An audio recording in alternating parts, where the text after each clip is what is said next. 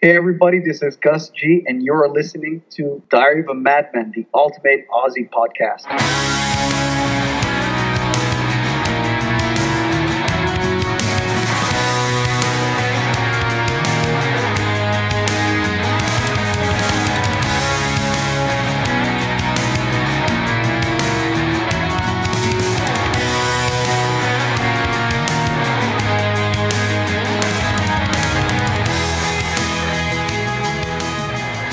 Welcome back to Diary of the Madman, the ultimate Ozzy Osbourne podcast, where we discuss all things Ozzy and Ozzy related. I am Josh Crum, and with me, as always, is Mr. Dan Drago. How's it going, Dan? How's it going, Josh? I am super excited to be back. Yeah, me too, man. You know, the fact that we had to go bi weekly, I know it sucks for the listeners. It sucks for us also. You and I love getting together and discussing all things Ozzy and Ozzy related. But you know, with our work schedules and kids, and you coach football, my kid plays basketball. We, you know, we just never hardly have time. We have to really struggle to make time to do this. But uh, I'm glad to hear your voice, man. Uh, glad to be back at it tonight. Yeah, no question. And obviously, we make the time for our listeners. And obviously, we both have a huge passion for Ozzy and all Ozzy things related. So we're super excited to do it. I wish we could do it weekly, but I think we're settling into a nice schedule with the bi weekly um, releases. Yeah, I think so. But, you know, sometimes things happen. We do want to let listeners know right up front. We had a special guest planned for tonight, and unfortunately, that fell through last second. We did have a topic in mind that we were going to do before we had said guest committed to come on the show. So we're going to back up to that topic again. So unfortunately, we didn't quite put in the prep work we often do for these shows. So we may not have quite as much information as usual, but like you said a few weeks back, we are Ozzy historians. I think we can wing it just fine. What do you think? There's no question. Nobody knows more about our topic tonight than you and I. And listeners, please understand that guest will be on soon, and it's a big one. So stay tuned. Yeah, we're so excited about it, man. I truly think it was just a matter of uh, not getting an email quick enough. so yeah. I think it was that simple because it was kind of last minute and it looked like it was going to work out. And uh, I think that person agreed and then hasn't seen the email since to know what time and place to meet up with us. So they'll be on shortly, and we're so excited about it. In the meantime, man, do you think it's the calm before the storm? Man, there's this is the first episode we've had in months where there hasn't really been any news on the new record. Calm before the storm moment, you think? I do. I know the pictures were released this week with Ozzy meeting up with Chad Smith and Andrew Watt, who is the producer, guitar player, and drummer on his new record. Well, at least half of the drums. I think the other half is Taylor Hawkins. To me, I think they're getting together to listen one final time through the record. That's the gut feeling I have. So I agree. It is the calm before the storm. I think we're going to get a single right after Christmas around New Year's. That's my gut feeling. Yeah, I would say you're right. My prediction was December for a new single. I'm starting to believe that's not going to happen as we get further and further along with the holidays coming up, you really don't want to release a single right in the middle of the holidays. That's kind of poor timing. So I don't see them doing that. But I'm like you, man. When the pictures came out, I believe that might have been a listening party. I, I think that was a, hey, man, we got it finished, Ozzy. Come give us your final say that this is okay. You know, they could have been getting together for Ozzy's birthday, I suppose. Yeah, that's uh, possible for sure. Because we don't know exactly when those photos were taken. They could have been a few days old. But a lot of the the online chatter was how Ozzy looked aged and this and that. And, you know, to be honest, he didn't look greatest. He was kind of hunched over and stuff. A lot of that for me is just his hair is gray. And I feel like when he lets his hair color go, people really jump on that as, oh, he looks so old. When really, I don't think his hair looks bad gray. I kind of, when he done the whole thing for the GQ photo shoot or whatever, and he had like the brown hair with the gray streaks, I thought it looked fucking awesome, actually. I thought he should keep it like that. I agree. That's when I thought it looked the best. I'm not a big fan of it all gray. I like the hybrid look. I think it looks really sophisticated and he looks badass. He just looks really frail.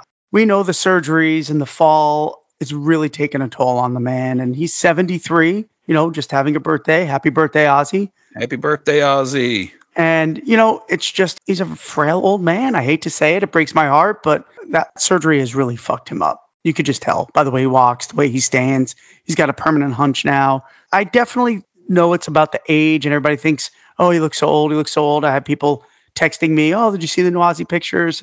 But for me, my concern is always his health. I just hope he's strong, gets back to the gym. He loves to work out. You know, as Zakk says, doing his squats and his bench press. Exactly. Yeah, I'm with you, man. His, his health is the most important thing. Same as canceling the tour dates. I mean, no one's mad at Ozzy for canceling or postponing tour dates. I mean, he has a right to make sure his health is best first, and that's what we all want from him. If you're a true fan or a true human being, if you have any humility, that's definitely the most important thing is making sure that he's around with us for as long as he possibly can be. There's no question about that. So, no real Ozzy news this week. Was there anything else you'd like to talk about before we get on to today's topic? Yeah, there is. Billboard released their top 200 albums of 2021 this year. And it's real surprising data. And I know it's going to annoy people, but rock is officially dead in the mainstream. I'm not saying that rock and metal isn't huge in the underground. There are probably more metal bands and rock bands than there's ever have been with the technology and recording from home and easy to find studios. But at the end of the day, rock and metal used to dominate the Billboard album charts. Pop, rap, dominated the singles charts, but music was always dominated by rock on the album charts and metal. But listen to the stat. The new stats came out this week top 200 albums of the year. Not one, not one modern rock or metal album made the top 200. Only five rock releases were in the top 200. And listen to this Fleetwood Mac Rumors, Journey's Greatest Hits, ACDC's Back in Black, Nirvana's Nevermind, and Metallica's Black Album. Those are the only five albums that cracked the Billboard Top 200. Nothing released past 1991. I mean, it's insane. Not the new Mastodon, you know, none of the new rock records that came out this year. It shocks me. Come to find out, the only new rock album that cracked this chart in 2020 was Ozzy's Ordinary Man, and that landed at 199. It barely cracked it sad to say because I'm such a big rock guy. I'll be perfectly blunt. I can't stand modern music of the pop and rap variety. It just doesn't have enough melody for me. But it really bums me out that rock is officially dead in the mainstream. What do you think? Man, that is absolutely astonishing. And you know, we can complain that the Grammys don't have enough about rock on them, or you watch the uh, American Music Awards and there's no rock representation, or things like that. But you know, the proof is in the pudding, man. Like we simply aren't putting up the numbers to draw attention for them to have to put us on there. It's that simple. Like you said, it's underground. What rock fans are are passionate. There's no question about that. I mean, we are the most passionate fan base of music I think there is. But it's really sad to see, man, that we just simply aren't putting up the numbers that any of the other genres are. And it's been a really quick decline in that market also. And for Ordinary Man to be the only one that cracked the top 200 that was new last year, for one, kudos to Ordinary Man. That's fucking awesome that if it had to be one, it was that one, you know. But at 199, and so many people gave Ozzy shit for recording with Post Malone. You know, the truth of the matter is, I hate to say it, right now, Post Malone's the one that recorded with Ozzy. I mean, it's like that album was fucking huge. It was in the top 10 for like I know of three or four months, maybe longer. It probably longer than that. It, it was in the Billboard forever. Ordinary Man. I, no, Post Malone's yeah, okay. leading album. Oh, yeah, oh yeah, that was yeah, a huge record. Absolutely, it was huge. It, it, was top ten. For, I said three or four months. I think it was longer than that. It was for fucking ever. Ordinary Man was released and went out of the top like 100, and Hollywood's Bleeding by Post Malone was still like top 15 or some shit unfortunately, that's just the way the needle moves. But you know, it's all about the youth. The youth are the one that buy records or albums, and they're the ones that go around really supporting the bands the way we used to. Also, the kids are the ones that buy the concert tickets. They're the ones that buy the albums. And kids just don't listen to stuff like they used to. They don't listen to a lot of hard rock. My kids love it, but they don't love it like they do some of the more modern hip hop and things like that that's out there right now. So definitely discouraging though that you have found that and uh, decided to share it with us. I appreciate that. Yeah, you know, you bring up a great point, man, about two things. One, we know we have very popular rock radio hosts that always bitch about no representation at the Grammys, and the Grammys have no clue. The Grammys know exactly what the fuck they're thinking. We might not like it, but this is proof is in the fucking pudding. There is no rock albums that was released this year that has cracked the top 200 of the year. What does that tell you? Nobody is listening. The kids are not listening to modern rock. Let's not even talk Ozzy and Metallica and ACDC and the bands that I love. What about the modern metal bands? Where are the Ice Nine Kill fans? I can't even name many of these modern metal bands. It's not my style, but you know, my tastes generally go more underground. But where are the people that are releasing modern metal records that are not cracking anything here? That's what I want to know. Yeah, I agree totally. I mean, and you know, if you look at new bands, when I say new in the past 10 or 12 years, Ghost stands out as a band a lot of people love and are very popular among the genre, and I like them. You like them. Yep, love them. But still, yet when they tour, they're playing 5,000 seat venues. They're not selling out massive stadiums either. Or when I say massive stadiums, I mean, you know, the 20,000 seaters like like Ozzy always has played and stuff like Yeah. that, the amphitheaters and so on and so forth. My brother-in-law just got me tickets for Volbeat Ghost, which is coming here to Phoenix um, next year, and they're playing a 5,000 seat arena. Those two bands touring together. So really good point. That's exactly, yeah, they're a dual headliner and still just playing 5,000 seats. I mean, you hate to say it, but that's, you know, and as far as modern metal goes, they're not exactly brand new, but that's about as modern as you can get from a standpoint of established. And that's what you're getting. You're getting 5,000 seaters. You know, Ozzy Osbourne 73, but still does 25,000 seat venues every night he goes out. Made in two. Yeah. Sadly, these younger bands just aren't keeping up. I mean, I hate to say that, but it's just the proof is in the pudding, like you said. And sadly, the Grammys do have a clue. I mean, at the end of the day, when Megadeth wins the Grammy for Dystopia, and I'm totally stoked about it, but it's presented at three o'clock in the day and no one's there. Ultimately, the, the typical viewing public don't give a fuck. You know, Dan and Josh and a guy named Mr. Trunk on the radio, we give a fuck, but they don't care what we give a fuck about because right. they know that typically your suburban house mom don't give a shit about Megadeth anymore. So it sucks, man. It sucks to see that, and it sucks to know that our generation is all that's really keeping it going. Make no mistake about it. I am rooting for the modern metal bands and the modern rock bands.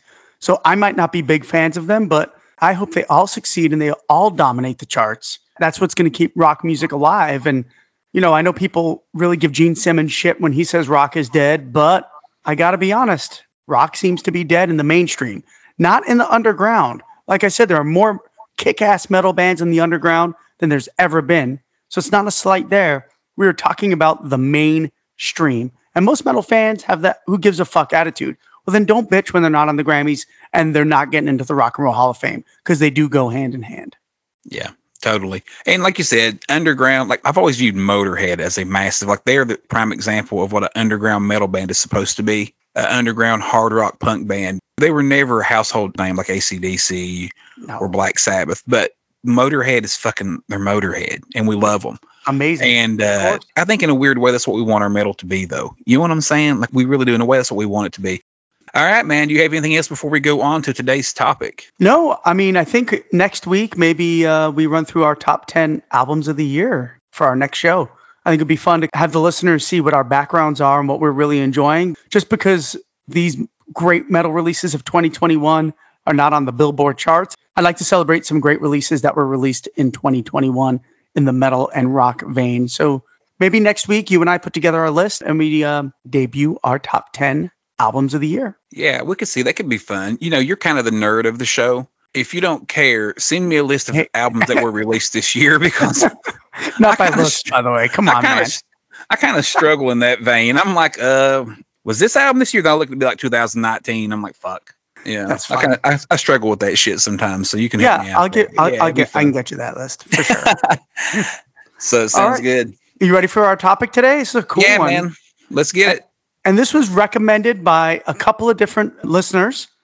So we're happy to again show you guys we are listening. We want to hear what show topics you want to hear. So I think a couple of listeners in the last couple of weeks had asked for us to do this show. So here it is.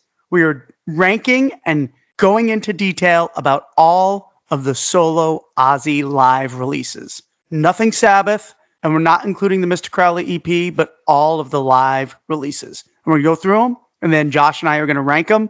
And we want to definitely hear your feedback on what you think. Yeah, man, I'm kind of excited about it. I personally, I'm a big fan of live albums. You and I've had this discussion before. I love it. As good as Blizzard of Oz and Diary of a Madman are, it took tribute for Randy Rhoads to truly pop out as the icon that he became. I think the world took notice of him with those first two records, but there was just something about the magic of tribute that really propelled him. And for me, live albums can do that. They can really show an inner talent that maybe the studio doesn't always show. So I'm a big fan of live records. So I'm kind of looking forward to digging into this one with you. Shockingly, I'm not a big fan of live releases. I much prefer studio work. I think sometimes live releases are a little bit too canned and overproduced. Sometimes I prefer bootlegs, to be perfectly honest. But as you'll see as the show goes on, one of my all-time favorite records is as produced as it gets. So there is the uh, conundrum for me and the hypocrisy. But yeah, live records are fine. Sometimes I think they're a little bloated, and I don't understand still why drum solos are released on live records. Kind of boring to me. But at the end of the day, I always prefer the studio release. But there are some amazing live records that Ozzy has released in his career. So it was fun to do a deep dive on it. Drum solos, they kind of need to go on the live record. Same go as in like go home and not be on the live record. And the same for the whole 90 second interlude between the last song of the night and the encore. I hate when they leave that in there. Looking at you, Children of the Grave, on every live Ozzy album ever, I believe. where the song ends and then you got 90 fucking seconds before the next track comes in. Just whittle that shit down to about 10 or 15 seconds and let's move on. You know, I don't, I don't know why they always want to do that. So, hey, anytime Ozzy wants to come out and give me a, what do you want to hear? I'll take it. I'll take it all day. I don't mind the banter. Let me be clear. When he's when he's giving the banter, I'm cool then. I'm talking about the time in between where all you hear is crowd noise for a minute or so, and it's like right. Jesus. Let's move how, on. How brutal is it on modern day Mr. Crowley's before he starts uh, singing? Jesus, yeah. it drives me crazy. It actually drives me crazy live, to be honest. Yeah, it does. All right, so that brings us to the 1982 release "Speak of the Devil," which was recorded at the Ritz Theater in New York, New York, back on September the 26th and 27th of 1982, and then released on November the 27th, 1982. Really quick turnaround on that one. Very interesting album, Dan. I know you're a big fan of it, as am I. But you know, it's this interesting. On top of seeing this amazing set list, people, some people may not realize the Ritz doesn't even hold a thousand people. Can you imagine seeing Ozzy in that environment in that time frame? It'd be so fucking cool. It is. That's in my notes as well, Josh. I can't believe that that was recorded in a club that held under a thousand people. Blows my mind. Obviously, Talk of the Devil in the UK. I want to throw that out there as well. Yeah. We've mentioned this a few times. Ozzy is bald during the performances, which I absolutely love. I also believe Ozzy is wearing a wig on the album cover, which me and Josh have laughed about for the last couple of years. It's a great record, man. I cannot speak enough about Brad Gillis and Tommy Aldridge and Rudy Sarzo. It is Ozzy doing Sabbath as an Ozzy solo band. These songs are way more modern and sound 1982. 100% Sound 1982 is the perfect album for what it's supposed to be. Like you said, Ozzy solo doing Sabbath songs. They take the spirit of what Randy Rhoads did with Iron Man, Children of the Grave, and Paranoid, and they really knocked it out of the park on the entire set list. They found a way to make the entire show sound just like those three songs to where they are the songs you know and love from Black Sabbath, but they have a 100% different tone and spirit to them, man. I fucking love Speak of the Devil. And for many listeners, including myself, it was the gateway to Black Sabbath. I heard this before I really heard much Black Sabbath material. How about you? I had this and I had We Sold Our Soul for Rock and Roll. And those were our, my two gateways. And then I eventually bought them all, right? Fuck, we share them. We absolutely share a brain and a heart, man. My first Black Sabbath album was "We Sold Our Soul for Rock and Roll," also. So that's yeah. so damn funny. You know, yeah. I I've been making an argument for years. I know a lot of people revisionist history here in the states. Speak of the Devil was way more popular than Live Evil here in the states. It did better in the charts. It's a better record. Sorry, Black Sabbath Dio fans. This is just an incredible release. The band is on fire. Ozzy sounds like a god on this record in the studio, not in the studio, I don't give a fuck. He sounds amazing. And let me tell you why. He had just got done working with Randy, who taught him how to work his voice in keys. Now, we got to remember, and we talked about this a lot on the show. Black Sabbath, towards the end of their career, did not help Ozzy live. If they were doing Symptom of the Universe, he played it on the guitar in standard tuning, and they played it a step and a half higher than what it was originally written and sang. Same for Megalomania. Same for Snowblind. All of those songs that were tuned to C sharp, they played to 440 and was wrecking Ozzy's voice. He doesn't know if he's coming or going in the late 70s live. His voice is so fucking high. But Randy taught him how to use his voice. And that obviously transpired to Speak of the Devil. And all of these songs are in the right key. It's amazing how awesome Ozzy sounds. His voice is super powerful. It sounds like classic Ozzy is as close to the vinyl recordings as they originally were when they came out. And I think that is what sets this album apart. Yeah, 100%, man. That I love, like you said, the sound of his voice. I love the banter between songs on this album. I think for all of the Ozzy live albums that, that they've released, I love to hear him talk more on this one than any of them. He just the old Fillmore East where we used to, you know, smoke dope and bang groupies or whatever all he says. I mean, I fucking love that shit, man. That's what I love about live albums. No question. And um, he sounds really great here. There's a lot of confusion on when the vocals were recorded. You know, did he go in the studio and re-record the vocals? We do know they recorded two nights, like I said earlier, at the Ritz, but they also recorded a sound check. So some of those vocals could have been recorded at soundcheck also. It would make more sense to me for Max Norman produce this, for him just to take an alternate vocal take if one is out of key or if one is flat or if he loses his breath, whatever, and just replace it from another one of the recordings. But you know, you never know. But uh, we do know that some was definitely recorded at Soundcheck because Sabbath Bloody Sabbath was never performed at either one of those shows, and it's on the record. It was performed at Soundcheck, which not a bad idea. I mean, why not give yourself some slack and give yourself some breathing room in case you have issues on the recordings? I thought that was an excellent idea to record Soundcheck. Yeah, it's a brilliant idea, and I love the fact that they had three shows to choose from. We know nothing was picked from the 26th, so the whole show from Speak of the Devil was the 27th and whatever they chose from soundcheck. Now, Max Norman has come out and said he that three songs were recorded during soundcheck, and if you can listen, you could tell. All I know is for sure Sabbath Bloody Sabbath, like you said. I cannot figure out the other two.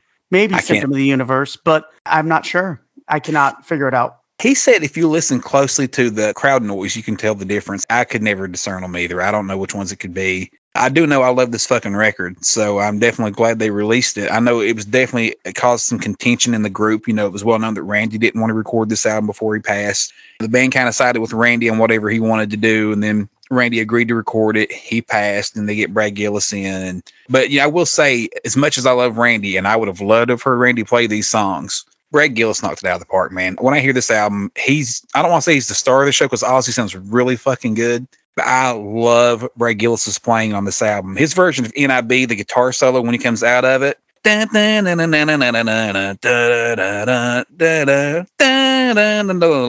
It's fucking bad to the bone, Mr. Brad Gillis. I love it. Brad Gillis is definitely the star here. One of the things I love about Speak is how diverse the track list is. They hit every album but Technical Ecstasy, which I always loved that they were picking songs from multiple albums. It wasn't just Black Sabbath, Paranoid, Master of Reality, like what we got much later. Here we go. We got Symptom of the Universe, Snowblind, Black Sabbath, Fairies Wear Boots, War Pigs, The Wizard, NIB, Sweet Leaf, Never Say Die, Sabbath Bloody Sabbath, Iron Man, Children of the Grave, Paranoid. I think I can make an argument. The songs I just named became classic Sabbath songs because of Speak of the Devil. I'm telling you, before Speak of the Devil, I don't remember Fairies Wear Boots and The Wizard being classic songs. But right when Speak of the Devil came out, everybody was fucking loving them and going back to the originals. NIB is another one. Odd that NIB doesn't start with the bass intro. Love it. Let's go. And the whole band kicks in, right? Yeah. Such a killer version of NIB, man. Here's another cool fact Sweet Leaf was left off the original CD for time constraints when it was transferred over to CD for the first time. And then it was, of course, reinstated in the 1995 reissue. The point about this album helping those songs become the classics, that's something you've said to me for years. And I had never really thought about it before because, like I said, this was my gateway to Sabbath, and I didn't totally realize what Sabbath songs were considered the classics necessarily at that time.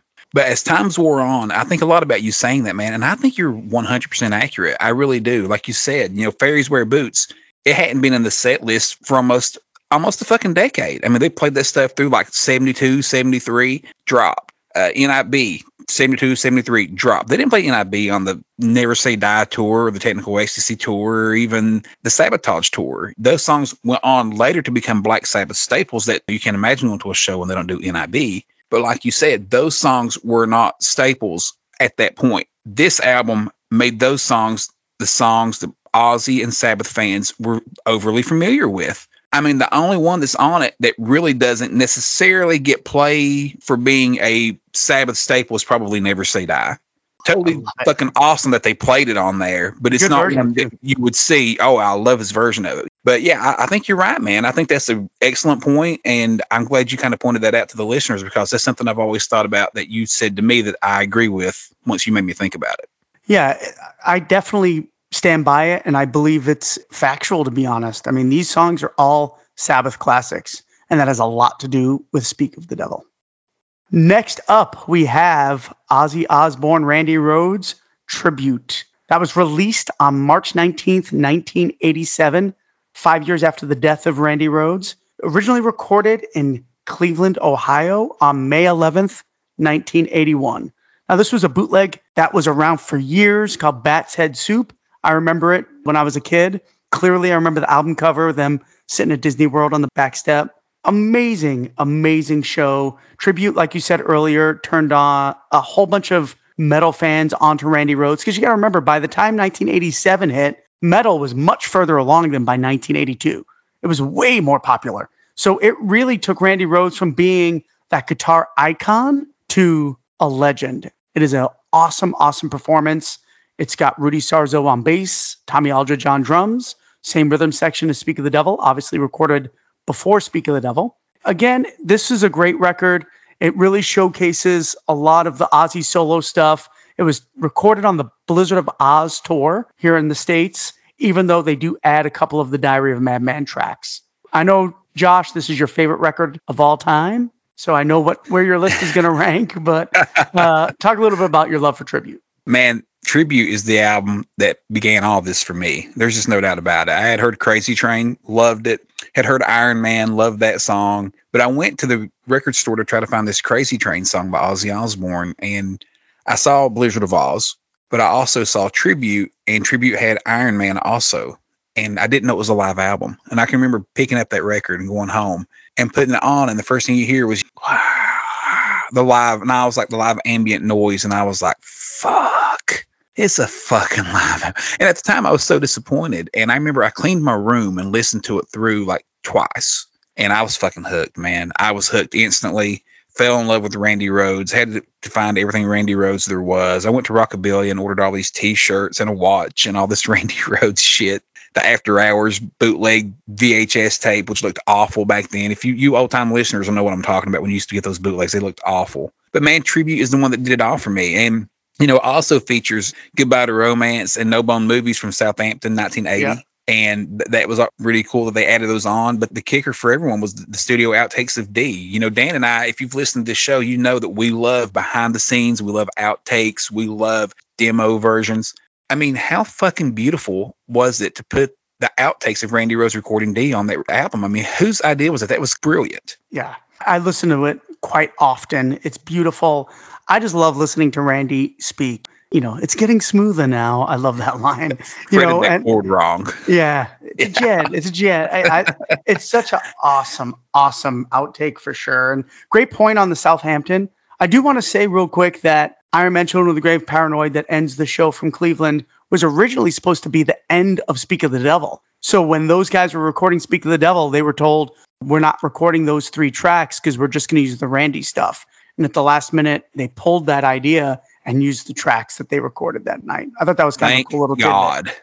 Yeah, absolutely agreed. a cool tidbit, and thank God they did. I mean, the smarter heads definitely prevailed in that situation. So yeah, that would have been crushing. I do have to say, I think Ozzy sounds great here. You and I have been really listening very, very closely to the tribute, and I've been listening to the bootlegs. This is not re-recorded tribute is live. What I believe happened, Max Norman received two tapes. He thought it was the same show, but they weren't. He received a tape of Cleveland, a tape, he received a tape of Montreal. And if you listen closely, the vocals are comped from both shows. You know, there's a very clear part in Flying High Again that I uncovered that is exactly the same take from the Montreal show, which is the Ozzy Live release, which we'll get to. So I think it was a brilliant idea for Max to kind of comp the show like that but that is Ozzy live vocally. Yeah, and it makes total sense that Max would do that because we believe he did the same thing for Speak of the Devil. I mean, you have three or four takes, in this case, two takes of the same set list and take the best recording of each vocal line. If Ozzy sounds a little bit out of key here or whatever, use it from the other recording, not a problem.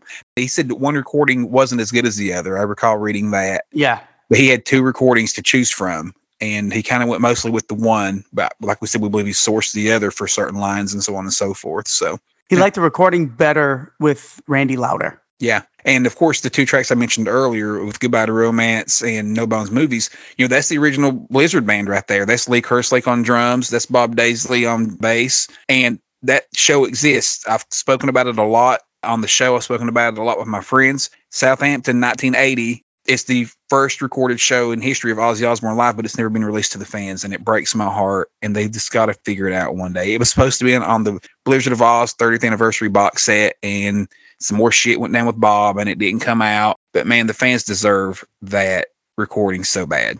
And They and do. Just for the live version of you looking at me, looking at you. I have bootlegs of it, but I'd love a proper recording. a proper release and the first recording of it what in our mind is the greatest band of all time those four guys together. Yeah, and, no and- question. yeah, and and ozzy and randy in their infancy you know just, just starting to figure this thing out. Like who why would you hold that back from us? You know this was that's my one peeve man. Let's let's get this one out there. We know it exists. It was actually on promos for the box set before it was released and you could see it. Southampton 1980 Ozzy Live, and then they ended up going with the Ozzy Live that we know and love today, which was the uh, Live on the Blizzard Tour 1981 comp show. So, but that said, back to tribute. Yeah, everyone already knows my number one on this list because it's my all-time favorite record, and I've stated that several times on the show. But man, it's just so great. Randy's guitar playing, the guitar solo was actually from the Montreal show that we referenced earlier. I don't know through Paranoid is Cleveland, like you said.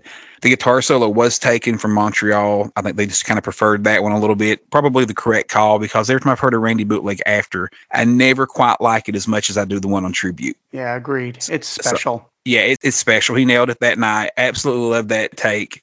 To me, it's the greatest rock and roll album of all time. If I was stuck on an island for the rest of my life with nothing to listen to but one album, that's the one I'm taking with me. That's big words, my friend. It's definitely amazing. I will have to say, I'm going to ruffle some feathers right now. The solo on Children of the Grave might be the greatest thing I've ever heard. So let me get on my soapbox here. Four years, I have to hear bullshit that Dio sounds better than Ozzy on Live Evil doing the Ozzy Sabbath era songs. It's like nails on a chalkboard for me. Drives Me me, crazy.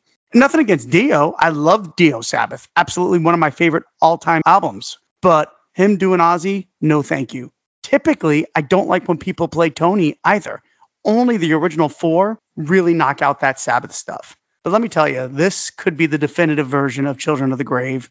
That Chuck Berry solo he does at the end moves me every fucking time I hear it. The guy is on fire. Randy is just brilliant. And the fact that he wasn't even a big Sabbath fan and that's what he came up with is amazing. Another thing I love about it too is obviously we know Children of the Grave is tuned to C sharp, and Randy transposes the song to C sharp in a standard tuning, which is really cool. So Ozzy can keep his same range. And that's the shit I'm talking about that Randy would really work with Ozzy. That would have never happened with the Sabbath guys. They would have just played that song in E, going from Iron Man, Children of the Grave, Paranoid. But Randy was able to transpose that song to its proper key, even though it was an octave higher, so Ozzy can keep the same range and tone. Children of the Grave, clearly the highlight. For years, I've watched Ozzy on videos discuss that. And when I was younger, I never quite knew exactly what he meant. He'd say, and just like you said, he would say, Randy worked with me. He sat down with me and worked with me. And that's exactly what he's talking about. He catered the keys of these songs with Ozzy so that they worked for him in, in a live performance, live setting.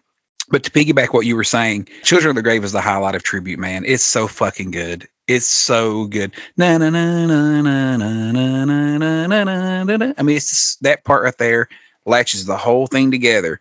It's just so fucking good. And I remember reading years back when Randy played with Ozzy in Las Vegas and Kevin DuBrow rode out to watch them. And after the show, him and Randy hang out till daylight, Kevin said. And he said he had the bootleg of what went on to be tribute of all the albums. He had this bootleg from Cleveland. And he told Randy, he said, Man, you slay this Children of the Grave song, this Black Sabbath tone. And he said, Randy was like, Nah, you know, nah. And Kevin was like, No, man, like you, this is fucking amazing. You got to listen to this. Like you, you're so good. And what Dan said, you know, Randy said, Nah, it's just a bunch of Chuck Berry blues riffs, man. It's nothing. It's just some blues licks. No big deal. And Kevin said he made Randy listen to that cassette tape. So it's kind of neat to know that Randy did hear Children of the Grave from Tribute before he passed away. And he said that Randy, who was never one to give himself a pat on the back, said, "Man, like, yeah, it's pretty good." Like he was, he, once he heard it himself back, he was like, "Yeah, like it was, it's, it's all right." You know, he's kind of proud of that recording himself. So that just goes to show you how good that really was. And like you said, knowing that really deep down, he didn't really enjoy those songs that much. He's, you know, it's not a slap in Sabbath's face to Randy to say, "I'm not really a fan of Black Sabbath." Tony has said similar about Randy Rhoads.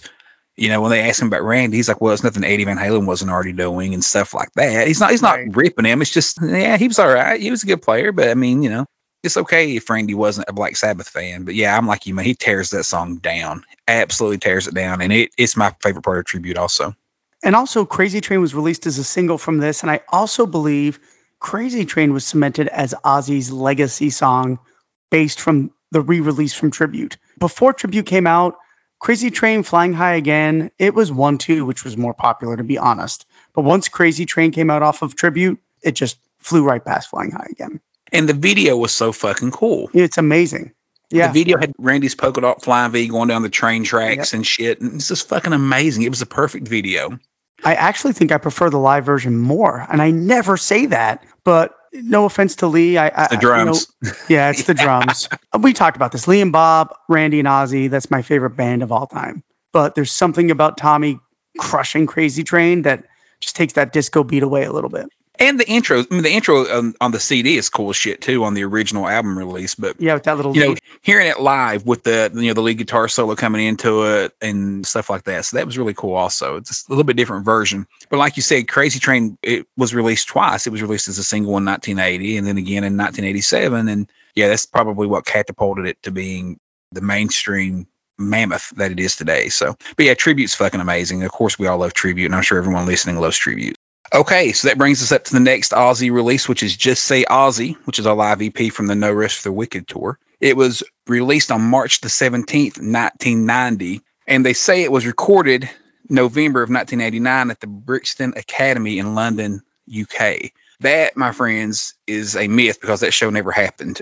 so there's definitely some confusion on where Just Say Ozzy was officially recorded, but definitely a slamming release. My only complaint with Just Say Ozzy is I wish they'd give us the whole fucking show because I think it's on fire. I've said for years this lineup of Randy Castillo, he's settling in. It's his second album and tour. Geezer Butler on bass, Zakk Wylde, a young, hungry, on fire fucking Zakk Wylde. I love Zakk, man, but I don't know if he was ever as good as he was on Just Say Ozzy and on that tour. He is so fucking good. The Moscow Music Peace Festival, all that stuff. That's the Zakk Wylde that just he's so fucking good. And Ozzy sounds excellent. I really wish we had the entire show, but man, you definitely can't go wrong with what we got because it's fucking beautiful. What do you think? I think we have the entire show. uh, unfortunately, I think it was just these six songs that they probably uh, played at, at Electric Lady Studios in New York. This is clearly recorded in the studio, the band, Ozzy, everything. But like you, I know what you're saying.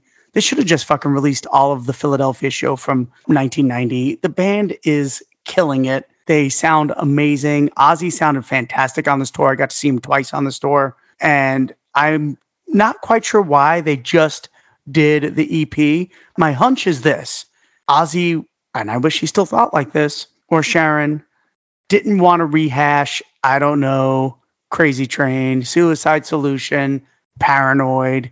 Because the one thing I love about Just Say Ozzy is these six songs that are on it, especially when they first came out, were very unique to be in a live setting. A lot of it's from No Rest for the Wicked. We got Miracle Man, Bloodbath in Paradise, and Tattooed Dancer.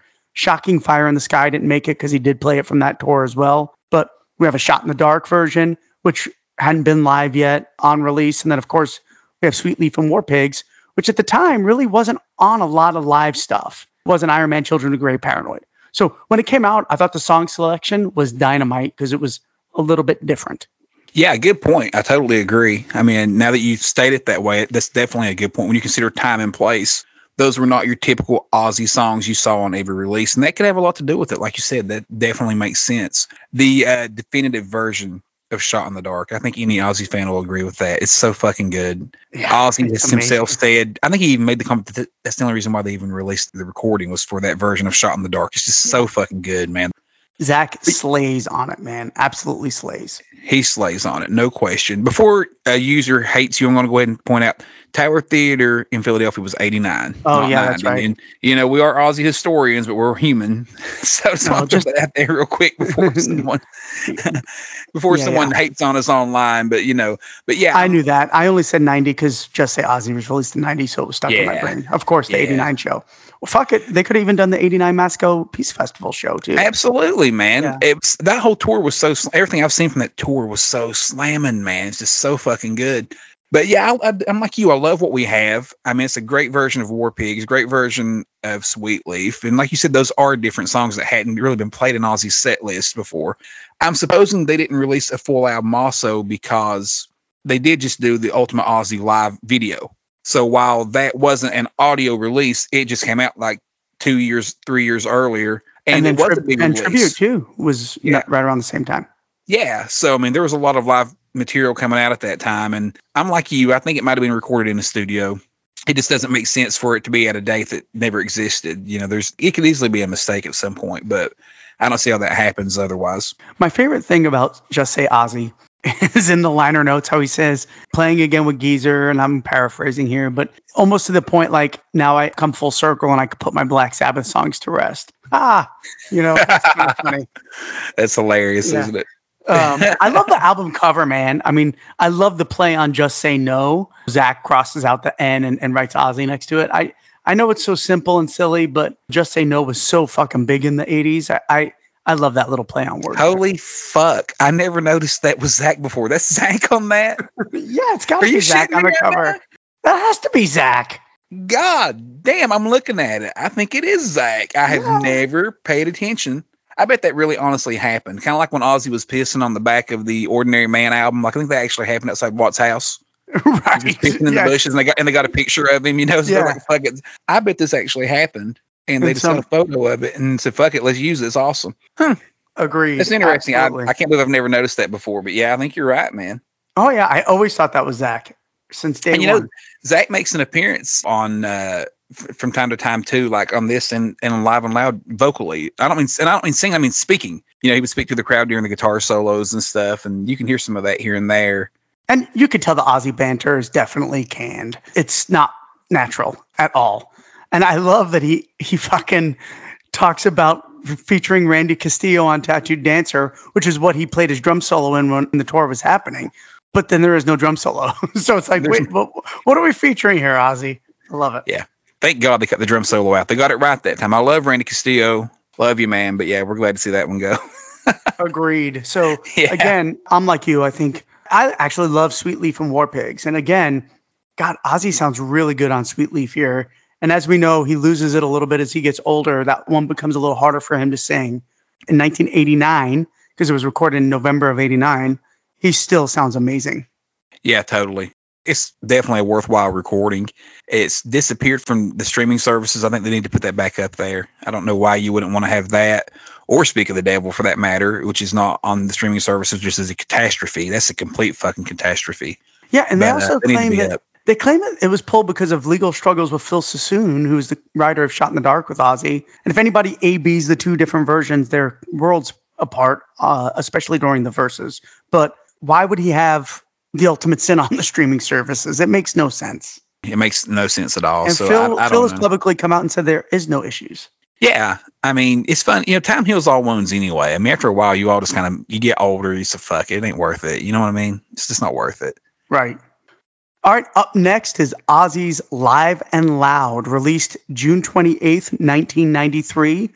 And this was taken from his No More Tours tour.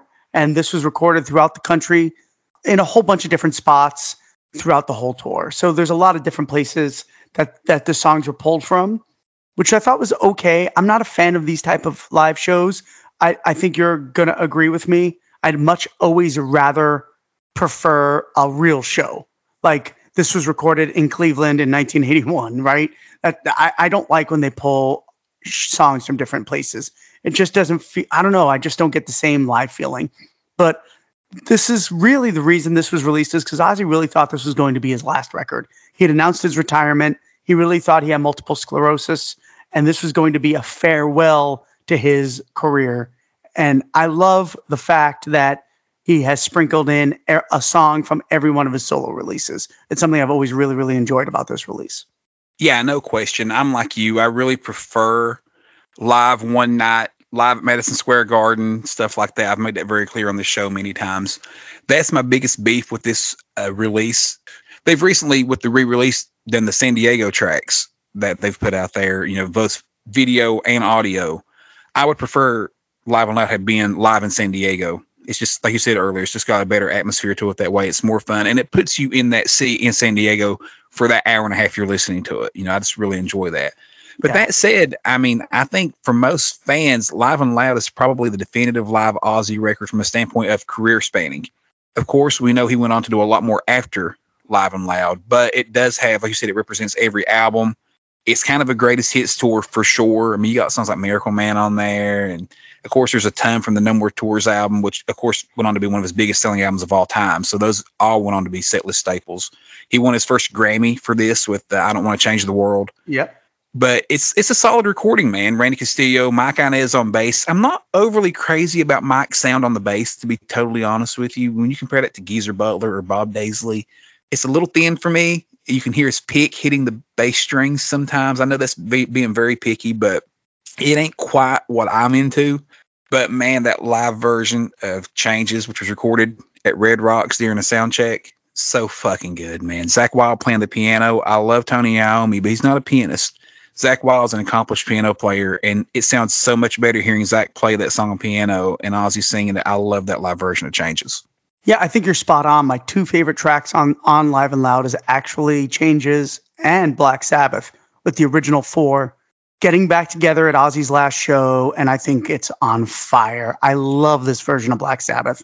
And for me, when it came out in '93, it was so exciting because it was really the first official live Black Sabbath release. You know, I know Live at Last was released, but this was the first official Black Sabbath release with Ozzy and the original guys and I was just so fucking excited for it. And they sound killer. It still bums me out they didn't release all four songs because they did record four songs that night, but I'm just still grateful we got that version of Black Sabbath. Yeah, totally a strange move. You know, Ozzy recently re-released all this too, like on streaming and stuff like that. You would think those Black Sabbath tracks would have been added to that. That would have really created some good buzz to hear. Yeah, we all have the bootleg. They sound fine. They sound great. Yeah, they sound great. So it wouldn't have been a big deal to go ahead and just throw those on there. But remember the release of that the grill speaker cover Yep. on I the CDs and on, the, yeah. on the video. Of course, Yep. that was another issue I had though with Live and Loud was the, the the video release was shitty. It's so hard to sit down and watch a music video that lasts 90 minutes. You know, we want to see Ozzy performing these songs and Zakk playing his parts in time. We want to see them really playing those licks and singing those notes. And all you see on that is flashy, real quick, produced from several different shows, different backdrops, different background, everything. It, it was sourced from 20 different damn concerts or something. And it's, it was kind of annoying. I, it, not want to say annoying because I, I did watch it several times, but I think any listener or, or viewer would rather watch one solid performance, even if it's not the same night they recorded that song. I would rather see one synced up correctly to look like he at least was playing it that night, not something totally random and off the wall. It was kind of that was definitely it's a hard watch. The best part is probably watching the speaker fly out of Ozzy's ass at the beginning. Yeah. I do agree with you. I would have enjoyed this much more if it was just live from San Diego. I watched those videos that were just released last year a lot for the No More Tears anniversary because it's actually live. This, I, it's perfectly said. It's like a, a music video. You know, I do like the part. There's that one little part from Arizona, from KUPD, our look show, show here. They have that little snippet in the middle of it. I always, you know, I was at that show, so that was kind of cool. Yeah, All right. I was only like 11 years old, so I wasn't at that show. But Alice in Chains opened the tour, which is fucking awesome. That would be a great fucking concert to go to. Imagine that. You'd see Alice in Chains, you'd see Ozzy. And of course, that's how they snagged Mike Inez to go with Alice in Chains for eternity after that. So it, it definitely all played out proper for everybody. But but yeah, I, I love Live and Loud, man. It's it's definitely up there for me. You know, all the versions of the songs are killer. There's none of them that really you want to skip past. This and back then they played "Mom, I'm Coming Home" on the acoustic guitar, which is kind of cool because they later went on just to do, always do it on an electric. As as tours progressed, it became easier to go ahead and just play it on a 12 string electric guitar or something, or sometimes even a six string electric guitar. Whereas on the Live and Loud, Zakk actually pulled out an acoustic and, and played it both ways. So that was that was always kind of neat. But yeah, I love this one. You know, unfortunately, we didn't get the bonus tracks, which they were considering doing at the time. Also, I wish we could have got those. See you on the other side was recorded initially for Live and Loud. Yep. It would have been fun to see what they could have done with that also. But I think ultimately it didn't need it from a standpoint of length. It's it's, it's, it's plenty long as it is. I think the other track, somewhere in the back of my mind, is it was Amy. And I don't know why I feel that way, but I think it was See You on the Other Side and Amy were supposed to be the bonus tracks. Yeah, it sounds right. All right, so that leads us to the next release, which is live at Budokan from the Budokan Hall in Tokyo, Japan. Of course, a hall that's famous for a lot of live albums, live recordings, such as Cheap Trick and so on and so forth. It was released on June the 25th, 2002, and was recorded on February the 15th, 2002, and was released on both DVD and CD. The one thing about Budokan that I will say, at least it was one fucking night, right, Dan? It wasn't a clip of 25 different nights patched together. You know, Agreed. At least, at least what we see is what we get, right? Yeah, I agree with that.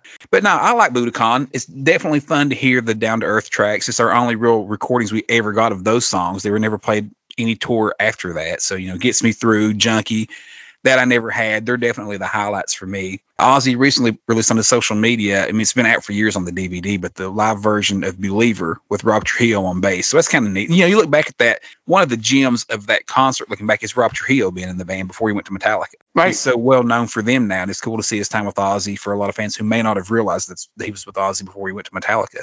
But Budokan, it is what it is. My favorite part of Budokan really is watching the crowd while Zakk plays. This is on the DVD and not on the CD, but I love to watch the crowd while Zakk's playing the national anthem for the United States. And they're, they're just kind of standing there looking at him like it's the strangest look. They're bewildered. You know, they're not booing or they're not, you know, disappointed in it, but it's just kind of like, huh, he's playing the Star Spangled Banner right now. Like, I, you know, and, and the Asian crowd is kind of a little bit subdued anyway. I guess it their culture a little more like they're not as raucous as what you would see, you know, in Argentina or somewhere. You know, it's it's it's an interesting place to film a live DVD. But yeah, it's it's fun. It is what it is. You know, what do you think? Yeah, I think they could have almost gone the just say Ozzy route here and just released the down to earth tracks with maybe Believer thrown in because that hadn't been played live in a hell of a long time. That's really what I go back to. I'm going to listen to different versions of the other songs live, quite frankly. You know, I think it's an okay show. I think it's kind of pointless outside of the the down to earth tracks. I didn't feel like it was time for Ozzy to release another live album that was so similar in his track listing. I think that's the problem with a lot of these later live albums is he doesn't di- diversify his track list enough. So I think that it's a fine release. I love the live versions. I like hearing Zakk sing, but at the end of the day, it's just okay. I don't really visit it very much. I will tell you, I think it's ironic that Suicide Solution was left off this release because of time constraints. So you can only see that on the DVD, like had mentioned. So it is not here on the CD. I think No More Tears actually starts a little slow. You know, I, I'm like, come on, let's let's get it going. I feel like they're a little bit draggy on it a little bit. So it's not my favorite version. At the end of the day, it's it's a fine release. I love Robert Trujillo. I love Michael Bordin. So it's a cool lineup. I, I really like the down to earth lineup. Zakk is awesome. His vocals definitely fill up the sound. He's singing a little bit of lead on that I never had. It, it's it's a fine release, but at the end of the day, if I'm listening to a live Bark at the Moon version or you know even live No More Tears, I'm not really pulling out live of Budokan. Exactly. Yeah, Zakk singing the backup vocals on that I never had is probably the highlight for me. I love that, and I love the part if you have the video when they're doing that. It's like dun dun dun dun. dun. It's on Junkie. Mike Bordin spits his water, and I guess it hits the drum head. And then when he hits the drum head, you can see the water splash up. I thought that was such so a cool, cool. fucking shot, man. That was a great shot. Underrated. No one ever mentions it ever till we did today. That is just such a cool shot of Mike Bordin. Junkie is probably the highlight for me. Yeah. God, Uh, I was just gonna say that. love that song. Love that guitar solo. Love everything about it. But like you said, the down to earth tracks. It's definitely. I'm glad they released it for those songs for Right. sure. I love having the live version of those songs. And like I said, hearing Zakk sing that I never had with Ozzy is really fun. Gets me through is just fucking awesome. Anyway, we talk Yeah, about that song all the time and how we love that song. You know, he actually changes the riff up just a little bit on Gets Me Through.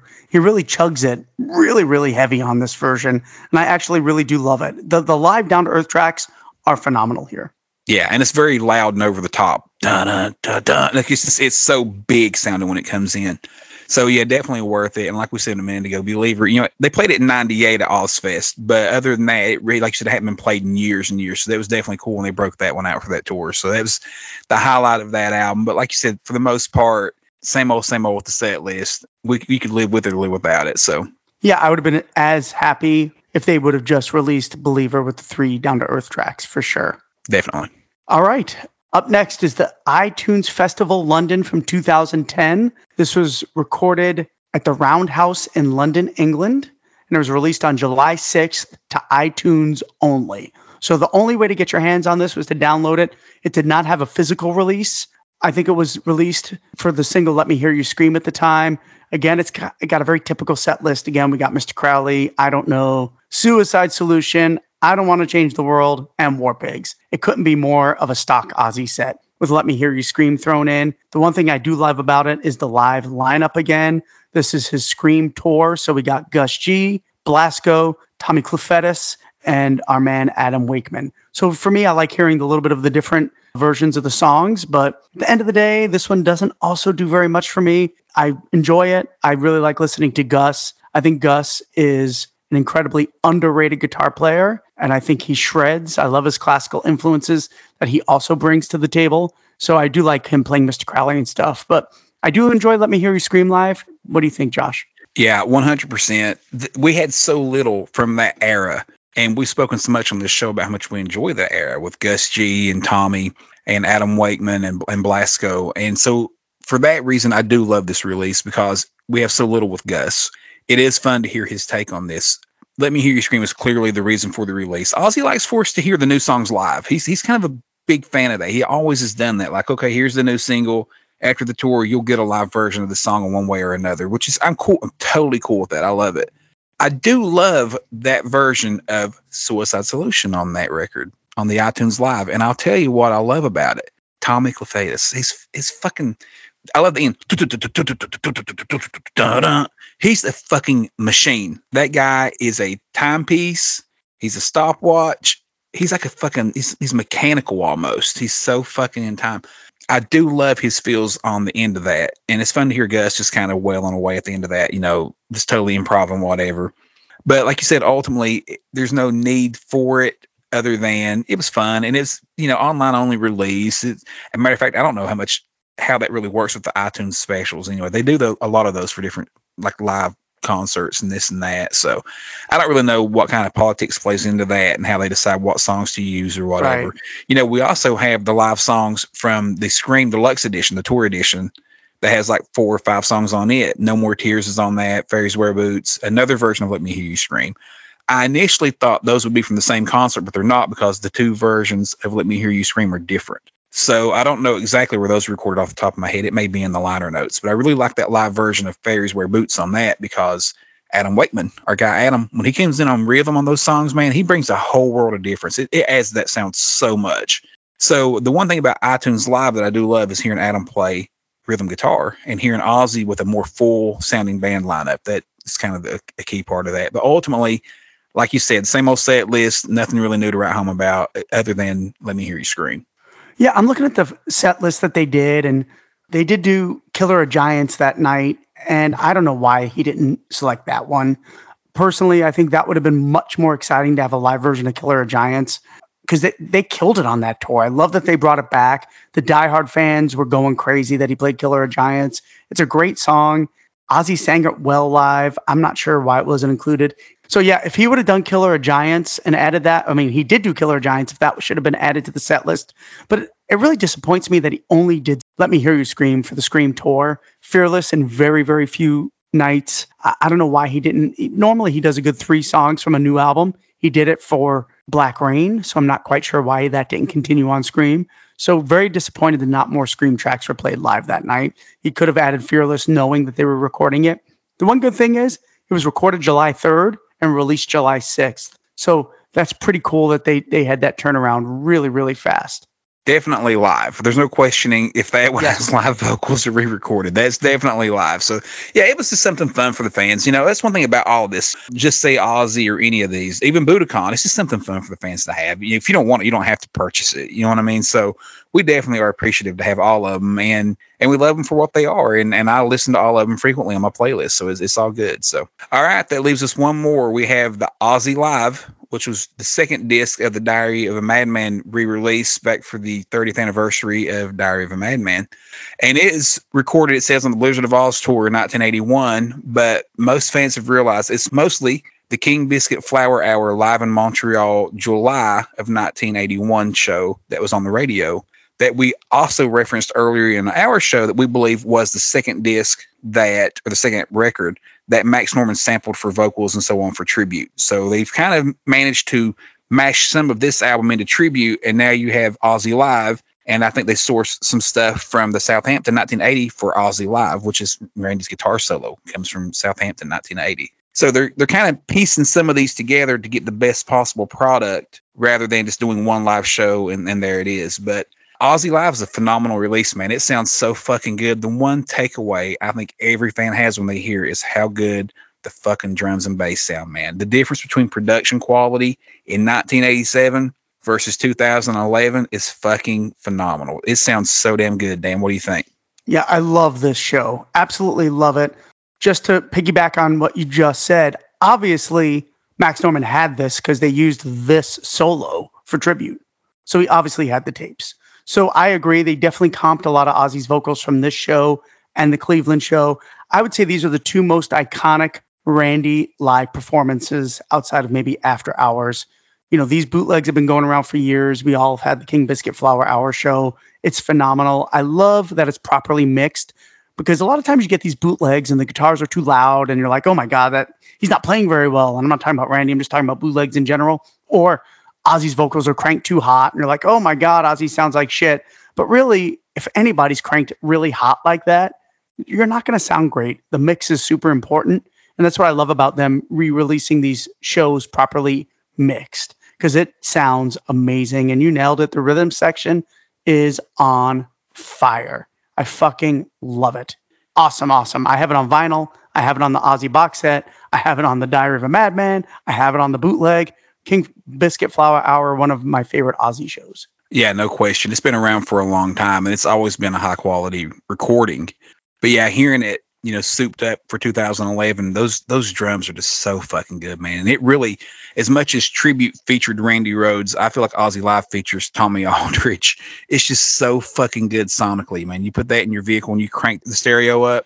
It sounds amazing. Sounds absolutely amazing. Your typical set list, though, tracks one through 11. You know, you got I Don't Know, Crazy Train, Believer, Mr. Crowley, Flying High Again, Revelation Mother Earth, Suicide Solution with guitar solo, Steal Away the Night with drum solo, Iron Man, Children of the Grave, Paranoid. I did it totally off memory, folks. A show in its entirety in 1981, and it sounds fucking stellar, man. It's a good recording. One thing about it, I've noticed there is a few flub ups with Randy in there that I think they leave in on purpose. You know, he kind of loses his tone on Believer. He kind of kind of hits the the fret when he's playing the guitar solo or something. It just kind of mutes out for a second. He just does like a slide real quick to get back into it.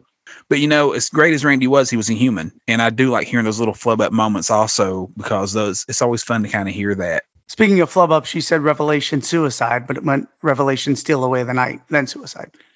Oh damn it! Close enough. Yeah, Whatever. they're gonna call you. Uh, hey, I'm getting ah. called out. You gotta get called out. I was just spilling them off the top of my head, but yeah. So I, I fucking love Ozzy Live, man. It's it is kind of a rehash of tribute. There's no doubt about it. But with the time between the two albums, and like we said, the production quality has changed so much. It's definitely worth the time, and it's definitely worth the listen because it's a fucking stellar record. Listen, it's Randy. I mean, they can release as many properly recorded shows from this time period as possible, and I don't think anybody is going to bitch and complain. My complaint is the later stuff that's just the rehash.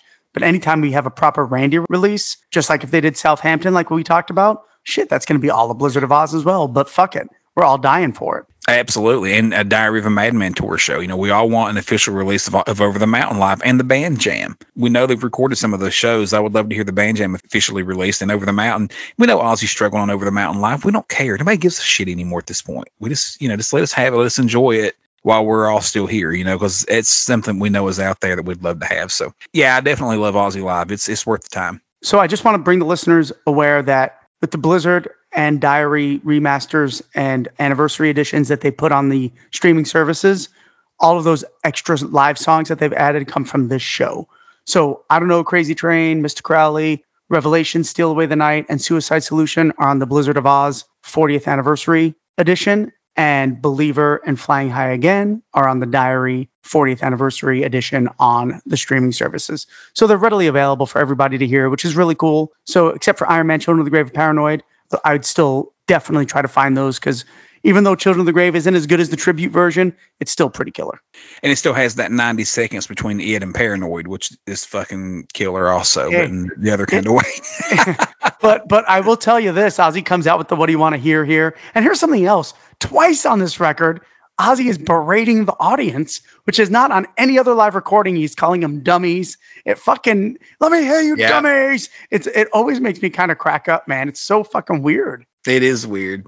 And you know, I didn't mention the banter, but there's some good banter on live and live and loud also. I thank you from the bottom of my black heart and all that stuff. He he definitely there was a lot of reflective moments on that recording that I kind of glossed over also that, you know, I do enjoy listening to him talk between the songs. So it's, it's always a highlight of any live show. So Yeah, the Road to Nowhere one is great too. yeah, absolutely. Yeah. Before we do our No, rankings. I just want to say one more thing. What I forgot to mention, and the one thing I don't like about Just Say Ozzy is how canned the audience sounds. You can hear the clips when they ch- they change out the one clip they're using and they're bringing in another live clip of the audience, and it really grates on my nerves on Just Say Ozzy how obvious the fans are fake. I just always assumed that was because they were cutting from track to track. I never really noticed that. Oh no, listen to it. It's it's in the middle of the tracks. Ugh. Yeah, it's I horrible. I don't I don't want to listen to it. let, me- let me be a layman. Let me just be a, a person who doesn't pay attention to that kind of shit and, and doesn't mind, you know?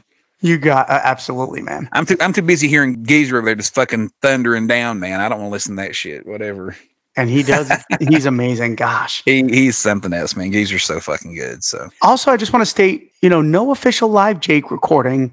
Salt Lake City is probably my favorite live show of all time. It's kind of a shame it didn't have a proper release. So, kind of bummed. I I have the So Tired single, of course, that came out. That's from that show. We didn't include it here because it, it didn't have enough, but that might be my favorite version of Suicide Solution live, be honest. I, I love it. The Ultimate Ozzy was not released on CD, so we didn't in- include it. We didn't include the Brad Gillis live Speak of the Devil show from California, Irvine. So there are a couple of things we didn't include Mr. Crowley. So there are a couple of other things out there that we didn't include, but we felt like from an audio perspective, these were the right seven choices. yeah, I think so. And we considered throwing in the Black Sabbath releases also, but ultimately there's too many. It would be hard for us to get through all those. And maybe Black Sabbath deserves its own ranking here shortly as as the, show moves on. Yeah, we will So- definitely do a, a show about the Black Sabbath live stuff. Definitely. So all right, Dan, are you ready to give the fans our rankings? Yes, sir. Seven through one. Let's do it. Okay. You go ahead and start first. All right, my number seven is the Ozzy iTunes show from London. I'm not going to rehash much, just kind of pointless. Yeah. Except for Scream. I like the Scream version. Yeah, it's totally cool hearing Scream live. It always bugged me that they shortened the course on the, the last time through. You know, it does it twice in the CD and they only do it once live. And I, I'd imagine Ozzy probably tripped up over his vocals or something on that. So, live iTunes Festival was number seven for me, also. Like you said, ultimately, it's kind of pointless. We love it. Good to hear you, Gus. Good to hear you, Adam. But as far as live albums go, it's on the bottom. My number six is live at Budokan. Similar reasons. Yeah, I'm going to go for live at Budokan there also for the exact same reasons you are. Ultimately, four songs is the takeaway from that album, and the rest of it is just kind of filler. My number five is Ozzy Live and Loud. So again, I do like it. Here for me is the is the line. Like Live and Loud, Budokan iTunes, definitely the back half. I'm going to disagree with you on that a little and go with Just Say Ozzy there. Oh, And oh. as much as I love Just Say Ozzy, I give it the lesser ranking simply based on the fact that it's so short. Now, those versions of those songs are fucking amazing. That's the best version of Shot in the Dark in the world. Love all those versions are fucking stellar. No question about it. And you know how much I love that tour. I talk about it a lot on this show. But ultimately, Live and Loud just has a little bit more for me because it has such a long track listing, man. There's so much to it. You got a Black Sabbath reunion on that motherfucker. You got changes live in rehearsal or live at sound check. I mean, it's just fucking killer. It's got so much more depth. So I go with Just Say Ozzy at number five. My number four is Just Say Ozzy, and it is clearly the superior of the two. The track listing is so much better. Live and Loud is just such a paint by the numbers Ozzy set, man. I know it was cool to have all the No More Tears songs, but fuck, give me No Rest for the Wicked any day of the week. The fucking live version of Bloodbath in Paradise and Tattooed Dancer, killer, man. And Geezer playing Black Sabbath again with Ozzy, and Ozzy sounds so much better. And and I'm sorry, I, I love Live and Loud, but Zakk is on fucking fire. And I don't know if he, as Children of the Grave, might be Randy's best live solo. Shot in the Dark from Just Say Ozzy, it could be Zakk's best guitar solo. Yeah. No, I agree totally. I just think I go for number four for me to be live and loud, if listeners didn't figure that out already. The difference for me is I do agree totally with what you're saying about Bloodbath in Paradise and, you know, Tattooed Dancers and all those live. It is fucking amazing to have a live recording of those songs. But I try to keep in mind that when Live and Loud came out, Desire was new. I Don't Want to Change the World was new. Mom, I'm Coming Home was new. No More Tears were new. Road to Nowhere was new. So those were not the Ozzy staples when this came out that they ended up being 20 years later that we hear them every time we go see them live. Yeah, I So- think that's a valid point for sure. I just I think I prefer the No Rest for the Wicked songs better. So for me, that's why I give it the nod because while we've worn on a lot of those songs over time, when it was released, they were still the new tracks, the same as Tattooed Dancers was when Just Say Ozzy came out. So ultimately, massively huge set list. Like I said, changes Black Sabbath with Black Sabbath. I'm going with Live and Loud there. All right, so we do agree that there is clearly a top three, right? Yes. All right. So my number three is Ozzy Live from Montreal. Killer show, one of my favorite live albums of all time. Can't talk enough about it. My number three is also Ozzy Live. I think it sounds better than Tribute. I truly do. I think I think if I put them side by side and listen to each album, I do prefer the sound of Ozzy Live better. They've done a stellar job of making that motherfucker sound awesome. But ultimately, Tribute has more tracks. It has the Randy Rhoads outtake sessions. But I still love Ozzy Live, man. It sounds so good. And like you said, it's definitively top three Ozzy Live release, no question. So my number two is Tribute, and this was very tough. I almost warred with myself here and flip flop these, but number two is going to be Tribute.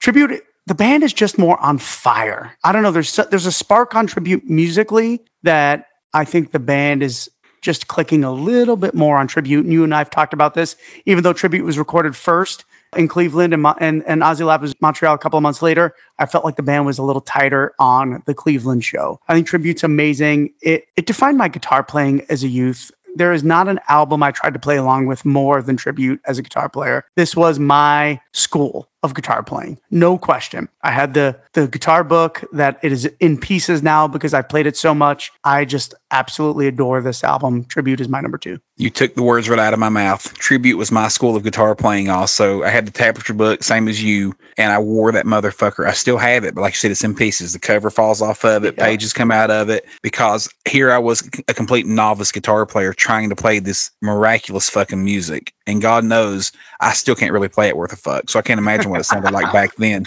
Tribute, it shaped everything about me and my relationship with Ozzy and Randy Rhoads. So there's no doubt. But I was going to say, you mentioned that the band felt tighter on Tribute than they did on the Ozzy Live album, which went on to be the Montreal Ozzy Live. I think part of that could be that they knew they were going to be on the radio live for the Ozzy Live album. That King Biscuit Flower Hour radio Yeah. show was broadcasting them all over the country. But that said, for me, number two is Speak of the Devil. I fucking love Speak of the Devil. I think it's could potentially be Ozzy's most underrated release all around of anything he's ever put out. These guys only had five days to learn and rehearse these songs. Five days. And they went out and recorded a live fucking album that is fucking stellar 30 years later, actually almost 40 years later now. We still fucking love. And it's fucking amazing. And like I said, it was the gateway for so many fans to Black Sabbath. Number two for me is Speak of the Devil. Yeah, and that leads to my number one, which is Speak of the Devil slash Talk of the Devil. Now, this is tough because I definitely see the argument of tribute being number one. I really do. You know, Randy's my favorite guitar player of all time. Ozzy is my favorite singer of all time. It's phenomenal. There's just something about Speak of the Devil. Maybe it, it's the first release that really came out after I became an Ozzy head. You know, I, I got into the band right when Diary of Madman got got released, and then lived through Randy dying, and then boom, Speak of the Devil's out a couple of months later. I don't know. There's just something about Speak of the Devil that resonates with me. I can virtually speak word for word of Ozzy's banter between the songs. It really was my education on Black Sabbath, which I think a lot of people fall into that. And I think the band is amazing. Brad Gillis really does a wonderful job. But the standout performance for me is Ozzy. I don't think Ozzy ever sounded better singing Black Sabbath songs than he does on Speak of the Devil. They really, really did a great job of getting him sounding at the top of his game. I don't care if it's studio, live, who gives a fuck. I love Speak of the Devil.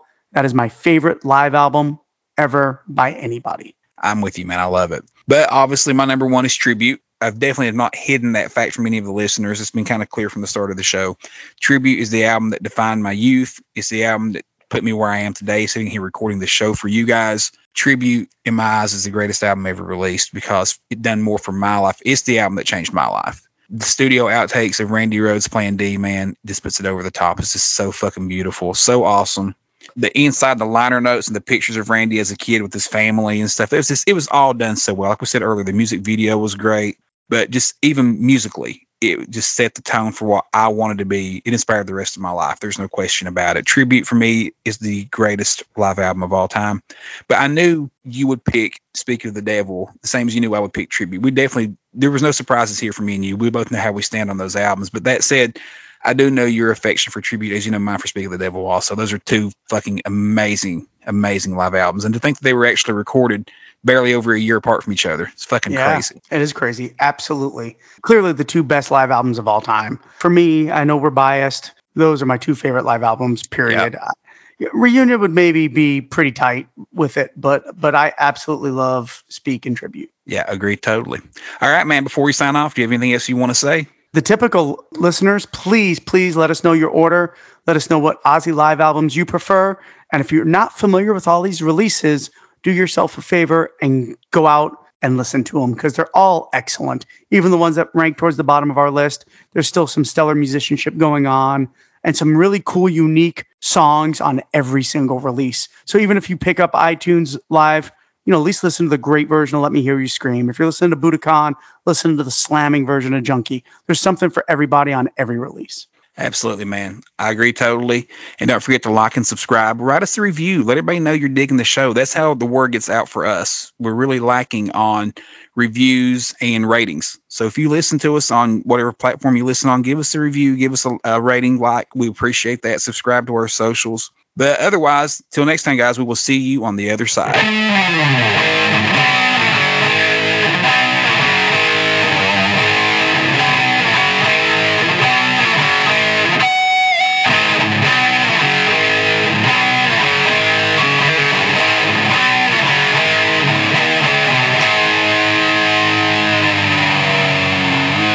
My computer sucks. And sorry, Oh, here we are again. Yes. Sorry, listeners, that I'm back to this shit. Is there any way to get the goddamn uh, speaker closer to your mouth?